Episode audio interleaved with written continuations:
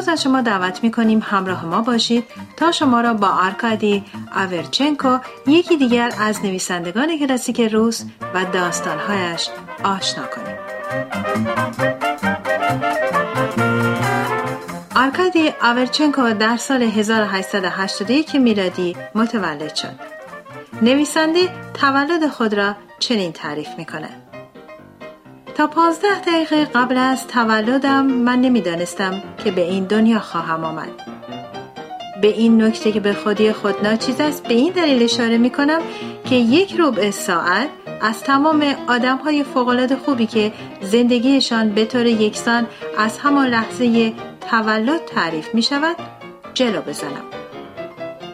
وقتی ماما مرا به نزد پدر برد او مثل آدم واردی مرا برانداز کرد و هیجان زده فریاد زد.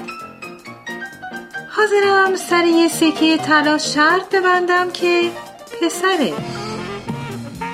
من که در دل میخندیدم پیش خودم فکر کردم ای روباه پیر حتما کلکی تو کارته.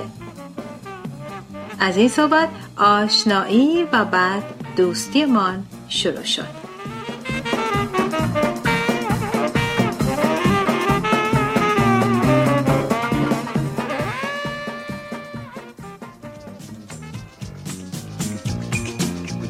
فروتنی اجازه نمیده بگم که در روز تولد من ناقوس ها و زنگ های کلیساها به صدا در آمدن و یک جشن همگانی برپا شده بود.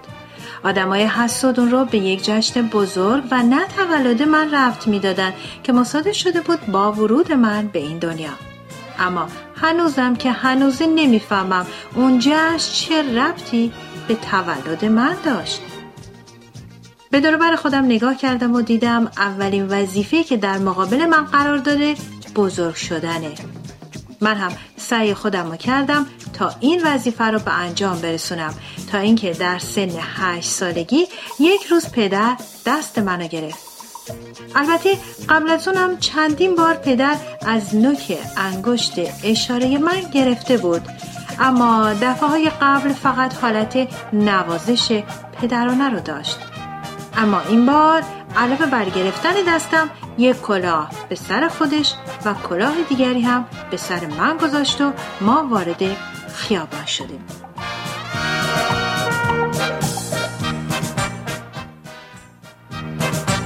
من که همیشه به علت رک بودنم از دیگران متمایز می شدم پرسیدم ای بابا کجا با این عجله؟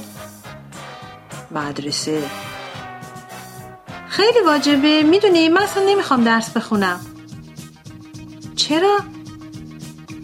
برای اینکه از دست و خلاص بشم اولین چیزی رو که به فکرم رسید گفتم.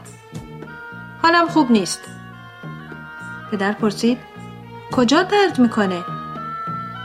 من سریع تمام اعضای بدنم رو به یاد آوردم و لطیفترین اون رو برگزیدم. گفتم چشما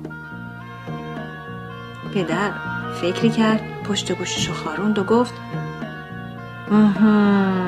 چشما پس بریم پیش دکتر. اما وقتی ما به نزد دکتر رفتیم من طوری خواستم نشون بدم که چشمام نمی‌بینه. این بود که خوردم به دکتر پا گذاشتم روی پای بیماران او و یک میز کوچولو رو هم انداختم زمین. دکتر پرسید پسر تو هیچی نمی‌بینی؟ از جمله هیچ چیز خوبی در درس خوندن نیست که توی سرم داشت میچرخید فقط هیچ رو به گفتم. و به این ترتیب من از علم به دور ماندم.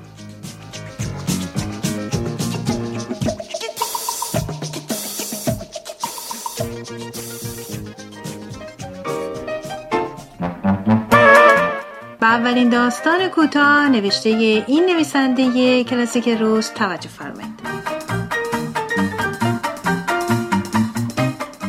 دو جرم آقای ووپیاگین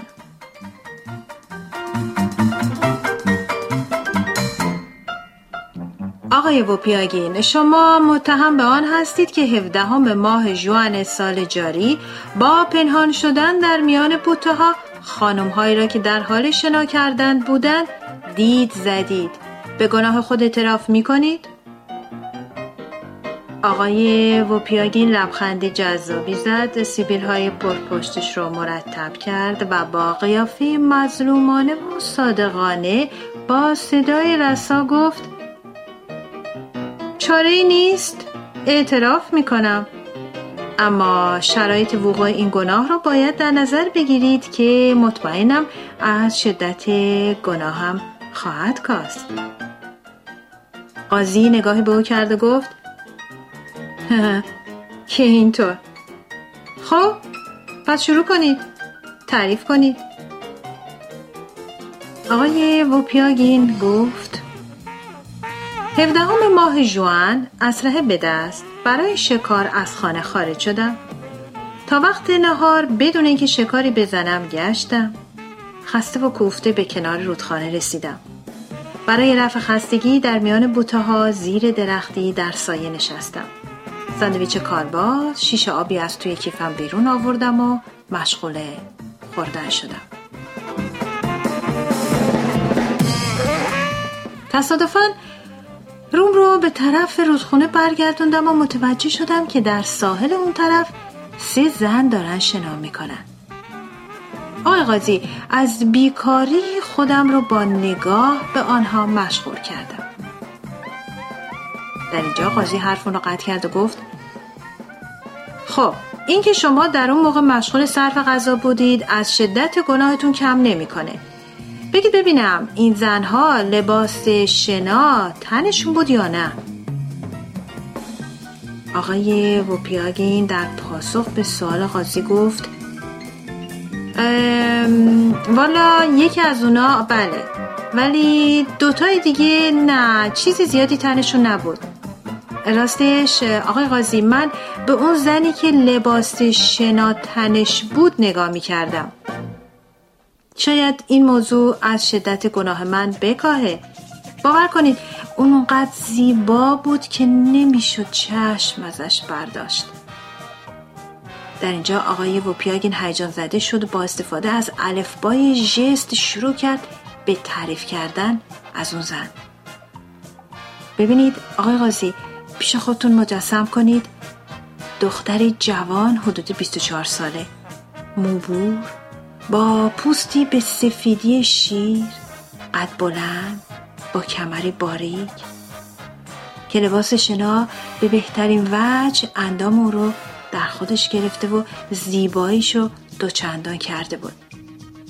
برجستگی های بدنش چنان دلفریب و مفتون کننده بودند که نمی‌شد از او رو برگردون. رنگ تیره لباس شنا سفیدی پاهاشو و زانوهاشو که زیر آفتاب رنگ صورتی به خود گرفته بود مشخص تر می‌کرد. از همه جذابتر. فرو رفتگی بود که وقتی میخندید توی لپش درست می‌شد. قاضی تکانی به خود داد و ناراضی حرف رو قطع کرد و گفت آقا اینا چیه که دارین تعریف می‌کنید؟ حقیقت رو بگید. اشتیاق و شوق در صورت آقای وپیاگی نمایان شد. او تمام قد خودشو بالا کشید و گفت دستاش نرم و لطیف و با انعطاف درست مثل دومار سفید بودن. سینههاش که البته لباس شنا اونا رو در بر گرفته بود بی نهایت فرم زیبایی داشتند هرچند ممکنه تعدادی با من موافق نباشند قاضی در حالی که چشمانش رو تنگ کرده بود حرفایی رو گوش می‌داد بعد یک دفعه صحبت که به اینجا رسید چشماش رو باز کرد تکانی بی صبرانه به سرش داد ابروهاش رو جمع کرد و گفت شما که گفتید اونجا خانمایی هم بودند که بدون لباس شنا می‌کردن درسته؟ بله جناب قاضی دو نفرشون یکی از اونا موسیاه و سبزه با قدی متوسط لاغرندام و هرچند بدنش خوب بود ولی به پای اون یکی نمی‌رسید. نه نه نه با اطمینان می‌تونم بگم که به پای اون دختر موبور نمی‌رسید و اون یکی دختر خوشگلی حدود 18 سال. قاضی با لحن خشن گفت آها آها. پس حدس من درست بود. خب بگید ببینم درباره او چی می‌تونید بگید. از کجا فهمیدید که او هنوز ازدواج نکرده و سنش 18 ساله؟ جناب قاضی از جوانی اندامش که هنوز به کمال نرسیده بود. والا چی بگم؟ سینه هاش مثل سینه دختر بچه ها کوچیک بود و رانهاش مثل رانهای اون دختر موبور نبود. دستاش لاغر و صدای خندش جوان و پاک و صادقانه بود. در این موقع یک دفعه در سالن دادگاه صدای خنده بلند شد. قاضی فریاد آقای ووپیاگین ساکت بشید بسه. این چه حرفایی که می‌زنید اصلا لزومی نداره. لزومی نداره بهتون میگم. لزومی نداره دادگاه از این چیزا مطلع بشه. ولی خب به هر حال صداقت شما و اینکه شما به طور غیر عمد مرتکب گناه شدید شما را از پرداخت جریمه تبرئه می‌کنه. بفرمایید شما آزادید. بفرمایید. می‌تونید برید. وپیاگین برگشت و به طرف در راه افتاد. اما فراخان قاضی در نیمه راه او رو متوقف کرد. یه لحظه صبر کنید. یه سال دیگه از شما داشتم. آدرس این محل رو می‌تونید به من بدید؟ جناب قاضی البته البته در فاصله بیش از دو کیلومتری از خانه های یلاقه سوتوگینسکی کنار بیشزار جناب قاضی شما از پل که گذشتید به سمت درختی که رو زمین افتاده حرکت کنید. و از اونجا باریک راهی شما رو به کنار ساحل رودخونه میرسونه در ساحل بوته های بلند و راحتی هست در اینجا قاضی متعجب گفت چرا راحت؟ بعد در حالی که حالت عصبی به قاضی دست داده بود دوباره این سوال رو تکرار کرد یعنی چه راحت؟ وپیاگین چشمکی به قاضی زد محترمانه تعظیم کرد و با حرکاتی ظریف از سالن دادگاه خارج شد.